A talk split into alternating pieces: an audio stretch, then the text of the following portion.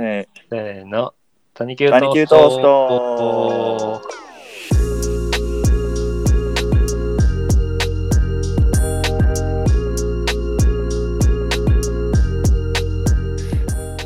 はいはい。というわけですが、あの、J 君聞いてください。はい。この間、せーの、タニキュートーストを取ったやん。はい。別々に取って、これ合わせたらオープニング使い回しできんちゃうん言ってったやん。はいはいはい。あれ、えー重ねてみました。はい。えーぴったり合いすぎて気持ち悪いのでボツ。そうなっちゃうんですね。うん。あの、合わせに行ったら合わせに行ったで気持ち悪いっていう。それじゃあ、二人のほんまに合わせた声で一人が言ってるみたいな。そうそうそうそう。なんか、えーほんまにシンクロしすぎて気持ち悪くてさ。えうん。もうあれはもうボツにしますんで。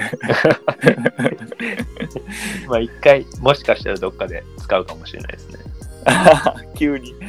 あのめっちゃシンクロしてるオープニングで始まったら、あの、それということで。それ。普段聞いてないと分かんないですけどね。そうやな。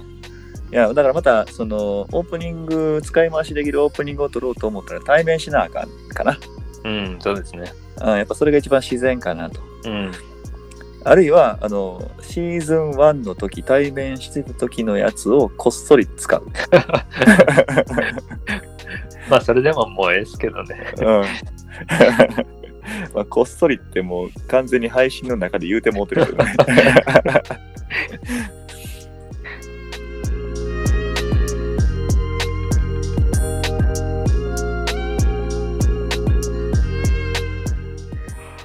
はい。というわけで、えーこの番組は大阪在住の2人が比べてばらしてつなげようをテーマに普段気になってることから雑談まで喋ってると。で、はいまあ、コロナ禍もだいぶ収まってきたとはいえ、まだまだリモートでやっておりまして、えーはいそうなってくるとなかなかこう周りの人の会話にランダムに出くわすっていうことがないので、うん。うん、あの、こうやって、えー、谷球トーストを続けてまいりましょはい。う。はーい。で、今日は、あのー聞いたところによると、J 君の持ち込み企画ということで。持ち込み企画ってなんか バラエティー満載っすね。うんまああの前回ね、ハイラブルの、えー方に塚さんのつながりで出ていただきましたけども、つなげよう企画としてね。つなげよう企画。まあ、つなげよう企画そろそろ、えーということでですね、まあ、私のつながりから元 JICA のお方をですね、おー招きました。JICA って何の略ですか？わかりません。まああのみんな。そのキーワードはあの知ってる方も本当に多いと思うんですけど、うんでやることも、まあ、ざっくり知ってる方が多いと思うんですけど、まあ、うんうんうん実態とかって、まあ、意外と、あのー知られていないのかなっていうふうにも思いますしそうよね。あの、直接関わりがなかったらなかなか知らんよね。そうですねあとうん。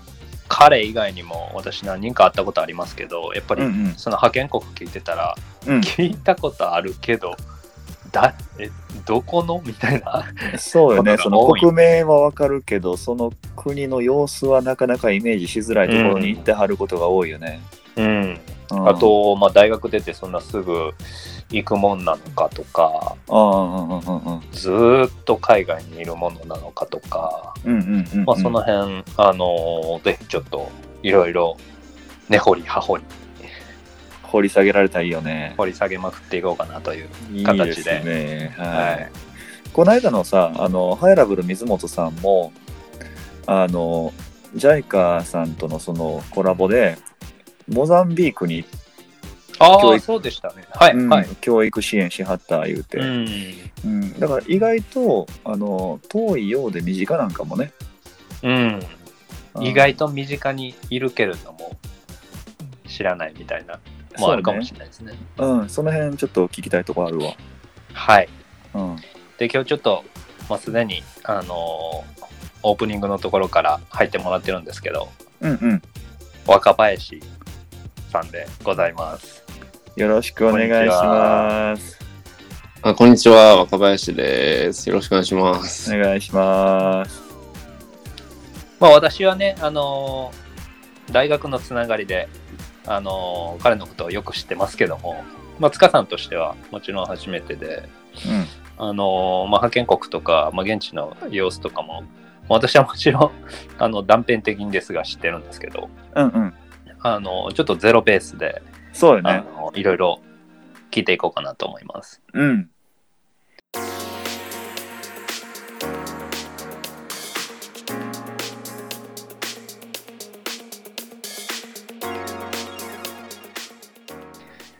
じゃああれですね。あの、JICA の、言えるかな ?JICA の、まあはい何の略なんですかね？ああ、ジャパンインターナショナルコーポレーションエージェンシーだったと思いますね。おー。なるほど。はい。最後、アソシエーションか思ってた。エージェンシー。エージェント、まあ、似たようなもう、とりあえず協力する、まあ、団体うんっていうことですね。うんちなみにあの、えっと、まあ、ちょっと訂正じゃないですけど、まあ、僕 JICA の職員というか、あの青年海外協力隊っていう海外ボランティア派遣のまあプログラムに参加してた。うん。名前だけよく聞くやつですね。あそうですそれっね。て、JICA を日本名にしたら、青年海外協力隊ではないっていうことですね。ではないということですね。JICA はいろんな活動があるんですけど、まあ、例えば専門家派遣とか、ある中の一つが、まあ、そのボランティア派遣。で、その名前が青年海外協力隊なんですね。はいはい。なんかよくその CM とかであの水飲み水をこう飲めるようなその設備を整えに行ったりとかっていうのはだから専門職の人が行ってはるっていう感じなんですかね。ああ、CM、まあ、両方あると思うんですけど、多分 CM で流してるのは、えっと、ボランティアの方かな。ああそっかそっか。はい、参加してもらいたいんで。うんうんうんなるほど。はい僕はあの JICA のイメージはあの泥水を飲めるようになるストローみたいなやつそんなんをその水がないところの地域に持っていくみたいな話聞いたことがあって。へえ、あ、それ知らないですね。ス ストローみたいなやつにフィルターがついてて。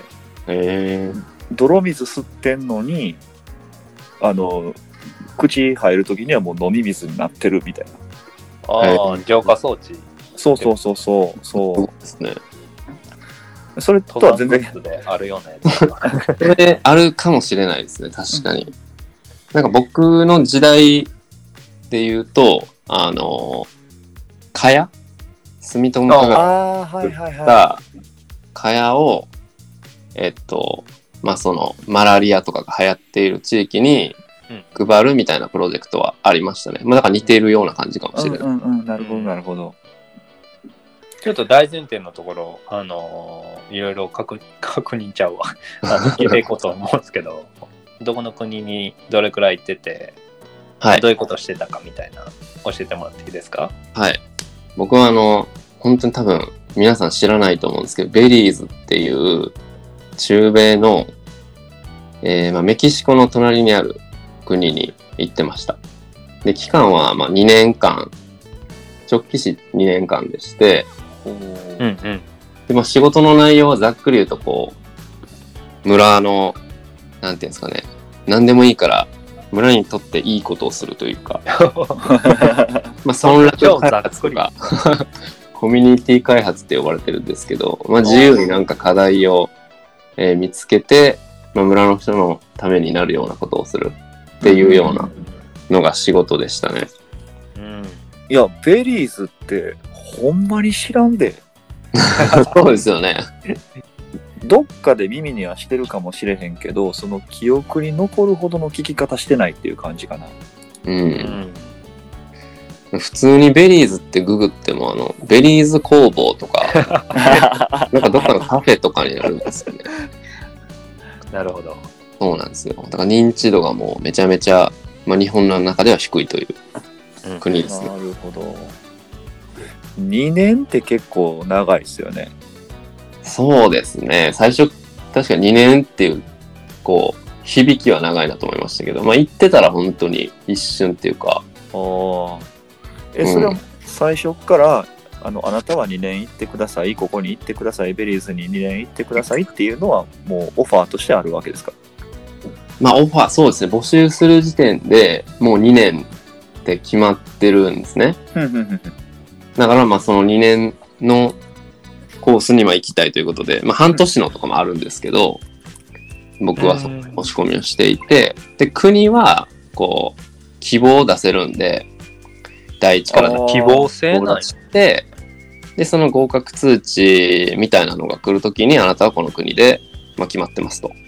採用されましたみたいな感じで、通知が来ますね。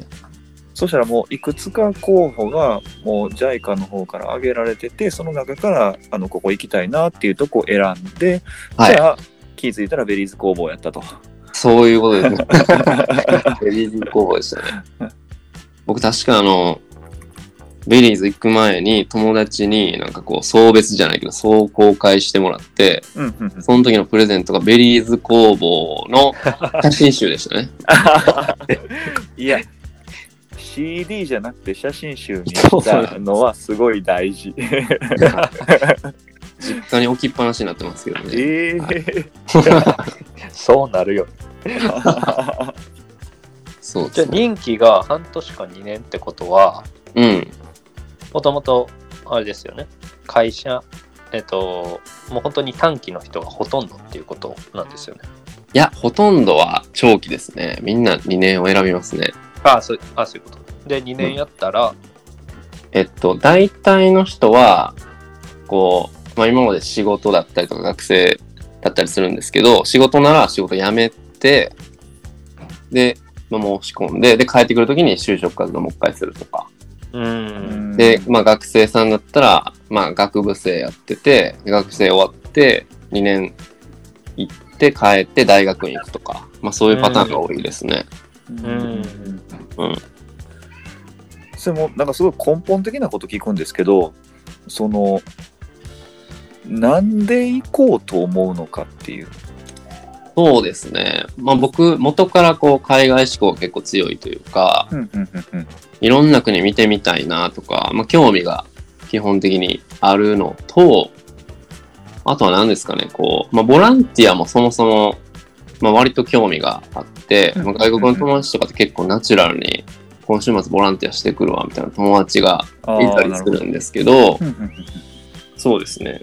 いいことしたいなじゃないですけど、人生に一回はそういうのやってみてもいいかなって思った時に、まあその JICA のその海外ボランティアっていうのが、まあ一番こうやりがいもありそうだし、はいはいうんはいだはいったら何か自分に身につくこともあるかなとか思ったりして、うんうんうんうんうん。申し込みましたね。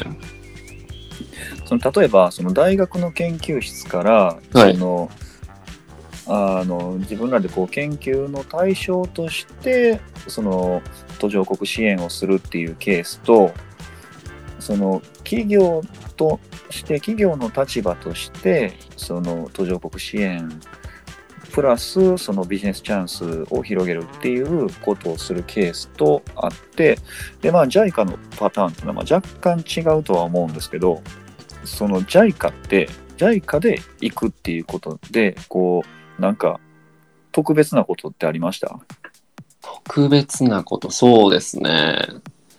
まあやっぱり税金から出てるっていうのが一番違うかなと思いますね。ああなるほおはい。あの、外務省の、なんていうんですかね、まあ、サブ機関というか、子供機関みたいな独立行政法人なんですけど、まあ、要は税金が投入されてて、まあ、国の ODA ってあると思うんですけど、 Official Development Assistance って、まあ、発展途上国にお金をまあ投資するっていう、その、まあ、一環が JICA の活動なんで、なので、向こうの、そなんていうんですかね、国にとっても、まあ、日本政府から援助を受けてるっていう意識になりますし、なるほど。はい。なので、まあ、民間でやってるというよりは、その政府側、まあ、なんていうんですかね、外交上、こう、いいことど。なるほど位置づけになりますね。うん。国がお金を出すメリットっていうのが多分あると思うんですよ。はい。まあ、途上国に道を作ると道路舗装をするとうんうんうん。で何のためにそれするの？ってなった時に、まあ、道を作るあの道路舗装することによって車が売れたりとか結局その日本の製品が、まあ、そこの国に売れたりとかつながりができて、まあ、日本にもメリットがあるっていうような、まあ、そんなことを聞いたことがあってはい。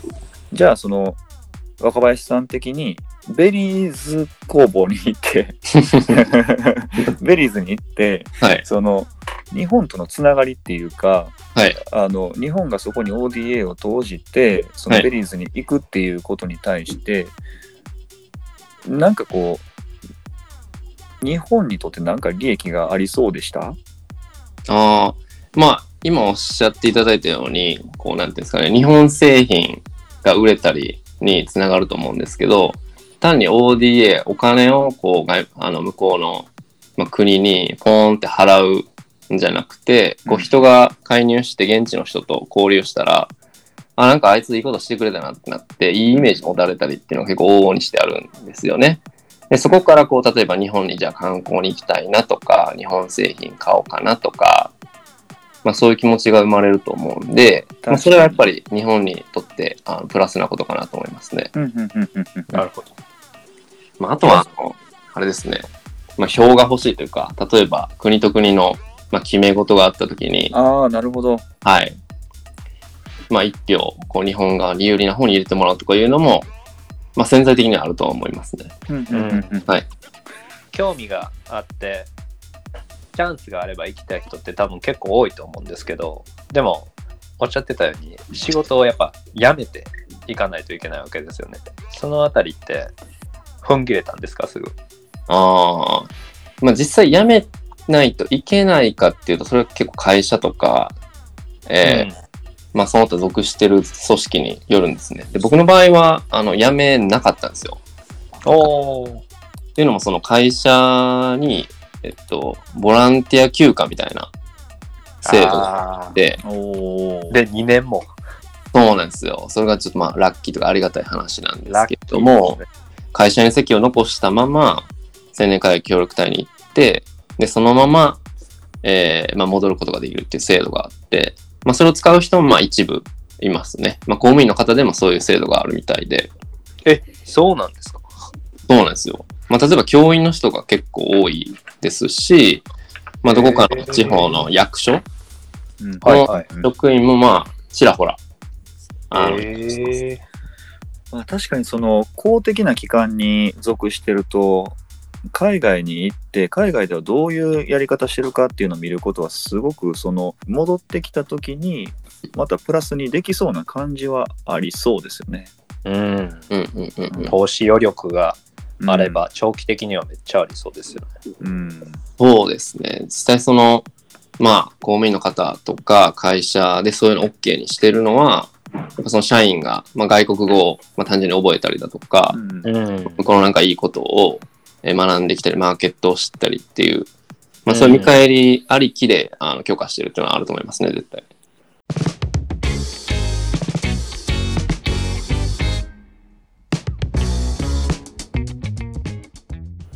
前職はやっぱそういう関連つながりそうな仕事やったんですか？いや、もう全くですね。全くですね。僕はあの、自動車会社の IT 部門で、まあ、はいはいアプリケーションの、まあ、管管理者っていうか、をしていたんですけど、はい。もう全然その、村おこし的なのはもう全く 確かに。感じではありましたね。まあ、一応そのスキルが生きたりっていうのはありああ、まし逆にね、ね IT のスキルが。た。そうですね。はい。向こうで、はい。そのそれだけ自由度が高い中で、はい。具体的にどういうところに時間を割いてたんですか？ああ、そうですね。まあなんかその村は、こう、鳥獣保護区、自然保護区ですね。の中にあるめちゃめちゃちっちゃい村で、で、こう、すごいワイルドなジャングルっていう感じなんですけど、まあそれが観光資源でもあるんで、うん何人ぐらいの村のサイズなんですか？3000人ぐらいですね。あ、3000人あ、めっちゃ多かった。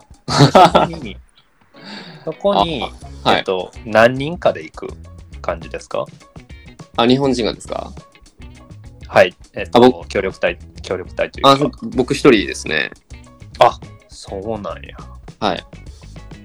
そこで、何されてたんでしょまあ、観光開発あ、観光開発。みたいなことをしてましたね。で、まあ、もうちょっと具体的に言うと、まあ、さっき IT 関連っていう話ありましたけど、ウェブサイトを作って、まあ、その作り方とか関連の仕方を村の人に教えたりだとか、うん。あとはまあその観光客向けのスモールビジネスをこう村の人とやったりだとか、うん。例えば庭がめちゃめちゃ綺麗な人とかいたりしたら、ガーデンツアー的なのをやろうよとか言って開いたりだとか、うんまあその民族料理得意なおばちゃんとかで行ったりしたんですけど、観光客向けの料理教室をやったりだとか、うんうん。また観光ルートの整備だとか、まあそういうのをちょくちょくやってましたね。うん。鳥がめちゃめちゃいるんですね。あとまあワニワニとかもいるんです ワニ。ワニ普通におるそうなんですよ。バードウォッチャーがまあメインのターゲットでありましたね。そうああ、なるほどね。はい。え、現地の役所に、本当にあの、急に一人で入っていって、はい。英語ですか？英語で。そうです向ねこうの。人はもちろん、その協力隊の立ち位置は理解してるわけですよね。一応そうですね。まあ、一応っていいうのはまあ本来そうなんですけど、えっと実際はまず役所っていうのがなくて、あそういうことね。そういう役所みたいな整備がなくて、まあ村長はいるんですけど、まあ、あとは本当にあの、日本で言うとまあ自治会みたいなはいはいは感い。じなんですよね。だからまあオフィスもなければ、決まった業務もないし、それに対する給与もないんですね。だから本当に自治をしているなるほど。村でして、その決まったものっていうのは全くないみたいな。お感じえ、村長をはじめ多くのその村民ははい。何で収益を得てるんですかね？ああ、一応その一番大きい都市のベリーズシティっていうところまで車で1時間ぐらいなんで、まあ会社員してる人は会社員をしてますしね。で多くはまあ、そうですね、農業とか、漁業とか、あであとはまあちょっと観光業、まあゲストハウスみたいなのがあるんで、ーなるほど。それの運営をしたりっていうのをしてましたね。なるほど。はい。で村長っていうのは、はいその村長という職業ではなくて村長も何か仕事をしててで、はいみんなが会議して集まろうっていう時にはその村長の役割を担うという感じですか？そうですね。まあ名誉職みたいな感じだと思うんですけど、ああれはその、今まで働いてて引退して、まあ、あとはもう農作業朝やるだけだよみたいな人が、まあ、代わり番号でというか、3年に1回ぐらい変わって、で、その祭りとか、はいはいなんか揉め事とかがあった時に、事。あと会議、そうですね。なんか災害とかがあった時とかに会議したりをする感じです。ほんまに自治会長みたいな。あ、そうですね。うんうん。本当にそうですね。じゃあなんでその村ってそのは JICA の,、その青年海外協力隊派遣する対象になったのかなっていう。その JICA がそうやってこうそういうとこ探してるのか、はい。その村がどないして JICA にアクセスしたんやろっていうのはちょっと好奇心で聞いて。ああ、まあ、両方のパターン基本的にはあるんですね。まあ、JICA からまあアプローチするパターンと、まあ、その村とかコミュニティの人がアプローチするパターンがあって、まあ、うちの村で言うと、まあ、その JICA の職員の方が、こういうサービスというか、ボランティア派遣みたいなことやってますって、なんか困ったことありませんかって言った時に、まあ、当時のその村の人が、まあ、こうこうこういうのやってほしいなということでアプライしたっていう。あー流れですそうね考えたら JICA すげえな 世界中にそういうの飛んでるってことで要は我々が名前もほとんど聞いたことあるかないかわからんぐらいのところにさえその JICA があの支援の手を伸ばしてるっていうそうですね。そうなりますね。すごっあの神戸にある JICA の事務所に行ったことがあって、ああ、ありますね。はい。うん、そんな大きくないでしょあそこ大きくないですね。ジャイカうん関西って名前になってますよね。うんはい。でそれですなんかそのイメージのその規模規模感の違いがすごくて そうですよね。結構あの構造的、なんていうんですか、はい、組織背景構造的な話が多かったんですけど、実際あの現場でもう圧倒的ななんか価値観の違いあったと思うんですけど、はいはいその辺のあのネタ教えてくださいよ。ああ、そうですね。まあ、ふいろいろエピソードですよね。いろいろありますけど、やっぱりその、結構、暑い国の人って、時間にルーズとかそういうイメージ若干ある。ああ、わかる。その、タイタって、その、衝撃を受けた時があって、なんか僕が、ベリーズに住んでるんですけど、アメリカから来てる大学の先生みたいな、湿地の専門家だったんですけど、をこう読んで、まあ、その村の観光資源がいかに、まあ、いいかみたいなことを解きつつ、こういう戦略で、えっ、と、観光地としてやっていきましょうみたいな、あの、まあ、説明の場をもう、説明及びディスカッションの場を設けようとしたんですね。で、あ結構僕の中ではこう、まあ、割と行々しい会議になるというか、うんまあ、村長、副村長、その他、まあ、キーパーソンをこういろいろ読んで、うんでそれをこう、まあ、会議をしようとしてですね、まあ、セッティングをしてたんですね、僕は。はい。で、それでまあその日になって、あ、まあ村長は来なかったのかな確か予定が。で 副村長がまあ一番その時のドンみたいな感じで、はい。で、えっと、まあその場所に待っててですね、で、そのアメリカのまあチームははい。そこにこう待ってたんですね、プレゼンのなんか、これせ、これ機械すごい。そう、プロジェクターとかちゃんとこう用意して待ってて、で、なんか15分経っても来ないなってなって、まあ15分ぐらいならうちの村全然あるあるだからみたいな話をしてたんですよ。はい。ほんで、ちょっとさすがに20分だとこれやばいかもなと思って、副村長に電話したら、あ、忘れてたわ。明日に行っていいって言われて、いやいや、無理やわって。それは無理やろと思って。そのアメリカの教授わざわざ別の町から呼んできたのに、それ、マジかってなって、しかもお願いして。そうそうそう、お願いして、そうそうそうそう、結構大きな会議のはずだったんだけどっていうのに、その明日にしないっていう、忘れてたからっていうその感覚、悪びれないですし、なるほどね。ここはすごいなと思いましたね。それは、ラテンやわ。若林さんの立場からも、かなり。あれはちょっと衝撃、そうですね、脇汗、すごいことになってますまあそういう、そういうのとかですかね。はうーん。結果、なんか1年で、い。はい。ここが変わったかなみたいなとこってあるんですか？ああ、いや、1年ではもう、あ、ちゃうわ。2年か。2年、2年ですか ?2 年、そうですね、あの、まあ、大体、青年会記録隊の、こう、流れって、こう、初代ボランティアが、まあ、2年間やって種まきみたいなことをして、で、あの後で次のボランティアが2年かけて、まあ、ちょっとこう、目を生やすじゃないですけど、はいはいはい。まあ、そういうのが結構、あるあるのパターンで、僕はまあ、なんていうか、初代のボランティアだったんですね。あ、じゃあ、ほうんんまに向こうの村からしたら、初めての協力隊員。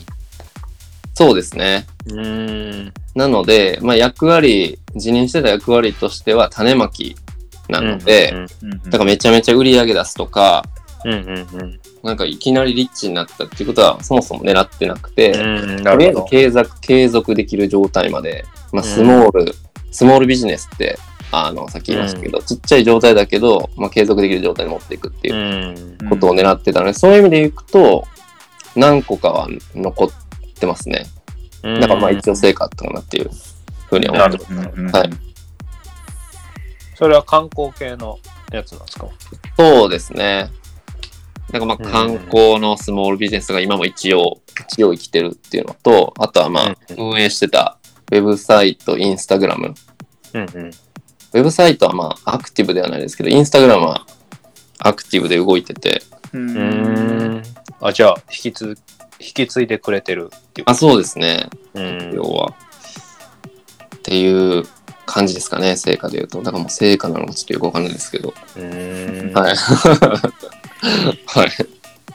実際現地のご飯とかはい。毎晩現地の人とはい。交流とかもしてたんですか？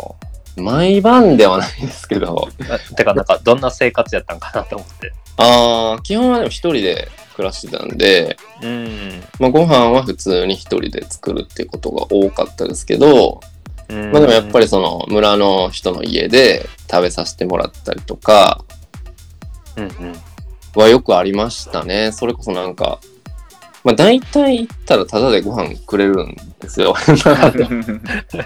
あやっぱあの仲間的な なそうですね。まあ、村、いい意味でも悪い意味でも村社会なんで、あそうですね。まあ金銭関係なく誰でもシェアするっていうような文化がすごい根強くあって、まあ例えばその日取れた魚とか、その日取れた亀とかワニとか、おおー。まあ、今さばいてる鳥とかね、こうやって首折るんだよとか言いながら、ちょっと待ってて今から煮るから、みたいな感じで、そうなんですよ。だからもう食べる時間なくてもこれ持って帰りとか言って、卵なんか入れてくれたりとか、なんかそういう感じですよね。あーうん食材とかは日本とすごい違う部分ってありました？ああ、まあ違いますね。まあやっぱりその熱帯の植物全然知らない食べ物とかうんありましたし、まあ日本の食材手に入りにくいっていうのはうんありましたね。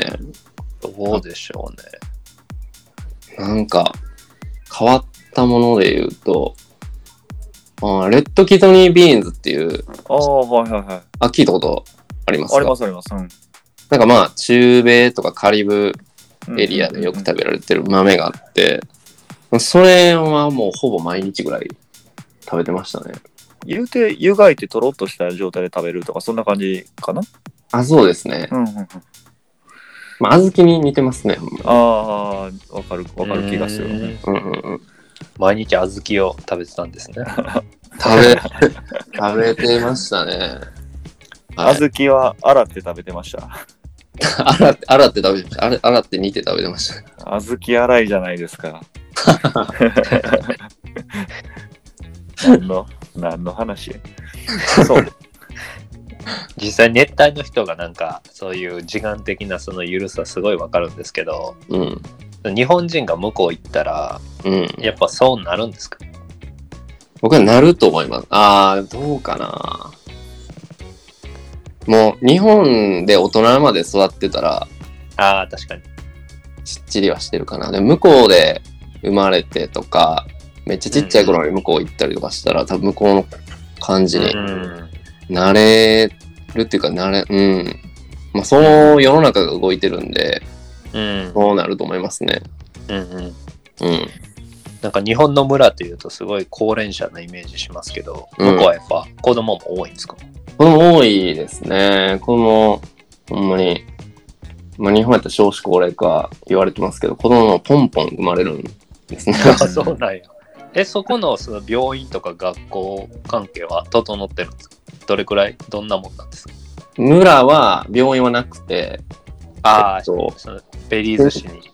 そうですね。だからまあ診療の、診療所が曜日限定で週2ぐらいで空いてるっていうような感じで、でも実際その医療設備は全然ないんで、うんうん。あの、とかお医者さんがいないんですね。だからナースが来るっていうだけ。うんああ、なるほど。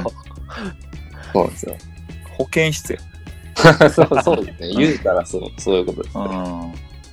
で、医療関係も、まあ、日本ってすごいあの、手厚いと思うんですけど、あのうん国民健康保険で3割負担じゃないですか。うんうんうんでそういうのないんで、誰かが大きい病気したら、村でこう、募金するんですね。誰々にお。クラファンや、クラファン。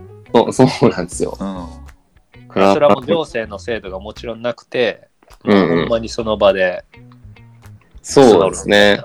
お金持ちは普通に、まあ、アメリカと多分似てる制度なんで、まあ、民間の保険入ったら別に払ってもらえるんですけど、まあ村は結構その、大きい病院、病気とか入院するとかなったら、まあ、村の中で誰々病気やからって言って、うんうんまあ、募金を募るっていうのがよくありましたね。うん。でも子供がたくさん生まれて病院もってことは、うん。経済的にそんなに、ああ、そうですね。まあ、なんていうか、一人当たり GDP で言うと、まあ、日本よりは低いんですけど、うんうん。でもなんかすごいこう、貧しさがあって絶望感があるっていうのは、あの、村にはなかったですね。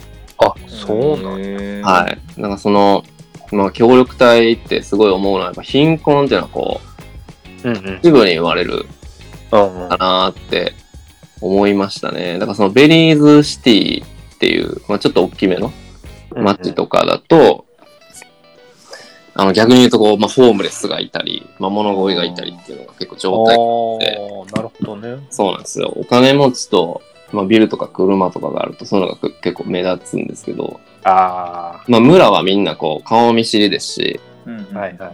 なんか別に勉強できる、できない関係なく、まあ、みんな分け与えるんで、だからその所得がものすごい高いってことはないんですけど、貧貧困は別にないないかなっていううーん。思いましたね。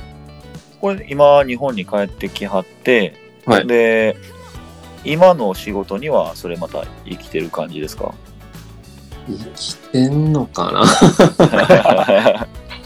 まあその、協力隊の時にやってた仕事がそのまま生きてるかっていうと、そうでもないんですけど、まあなんていうか、こう日本を外から見れたっていうのが、ああなるほど。しかも全然カルチャーが違うとこから見れたっていうのが、まあなんだかんだ生きてるかもしれないですね。なんかこう日本の、ほんまどうでもいいこと気にするなとかちょっと、そういうのがこう、まあ、中にずっと生きてるとわからないと思うんですけど。でそういうのって別に気にしなくても幸せに生きれるよって思うことが増えたんで、うん。まあ仕事に生きてるかはわかんないですね。あれですよね。その自動車会社に戻ったものの、今はい転職されてるんですよね。ああ、そうなんですよ。結局そう、その、ありがたい制度使わせていただいたりやめてましたけど。皮肉にもその、私、あの、まあ、日本のこうキビキビした生活が、まあ、これ結構いらんよなとかそういううんふうに思うようになってしまって、いよいよ、うんまあ、別にこの大企業に勤めて首都圏に、こう、まあ、満員電車に乗られて、うんの乗ってこう、生活幸せってどうなんだろうなって疑問を持つようになったってのはありますね。うんうん。うんそれはまあ海外行ったらめっちゃ思いますよね。うん、そうですね。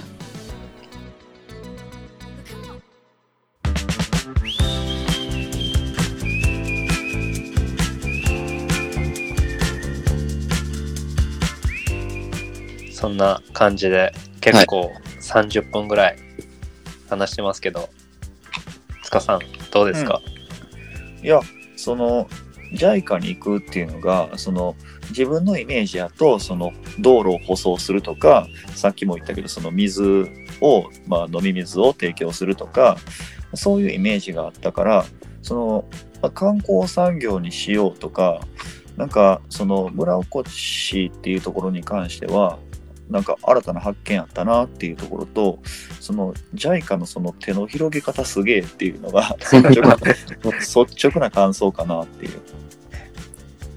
でそとその頭の中にあるこう途上国っていうのはどうしてもこうアジアのちょっと隅っこであったりとか、まあ、アフリカであったりとかっていうのがちょっとこうすぐにピンと浮かぶ途上国やけど、そのまあそれ中米とか南米とかもそれはまあいろいろあるわなっていうのは、うん、改めて。だからそのこれからそのなんか世の中の役に立とうって思う人がいっぺうん。んその JICA 訪れてみたりとかその調べてみたりとかしたら目から鱗の活動とかっていうのがあるのかもしれへんなってちょっと気づかされたかな。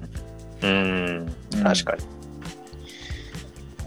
うんということで、そろそろ時間も伸びてきたので、っていうところですけども、まあ私はね、あの、あの、現場にいる時から連絡は取ってたんで、あの、もちろん知ってたんですけど、でもやっぱこういう機会で、塚塚さんがあの構造的なちょっと真面目な話をしてくれるとまあいろいろもちろん知らんかったこともたくさんあったんで、まあ、ちょっとおもろい話期待してたんですけどちょっとそれはまた次回 いつかということでうん。うん。でそうですねあの聞いてる方で JICA に興味があるという方はどうしましょう。えー、Twitter 経由で。面談希望ということでメッセいただければよろ 喜んで受けてくれると思うので。ですねだから若林さん、これ、出演したっていうことは、もう谷球トーストファミリーの一員なんで、そういうことですね。もうあのこっちに入ってきた連絡は全部振られるから。わかりました。全部ジャイカに振ろ まあでも、まあでも本当あの私のつながりの中でも結構あのイケてるあの人生をしてる若林くんなのでまた次のあの今のフリーランスでの新しいアクションが出たら第2回ありえるかもしれませんね。うん。まあ、そうやってこう、つながっていこうっていうのが、まあ、番組の趣旨でもあるんでね。う。なるほど。そうですね。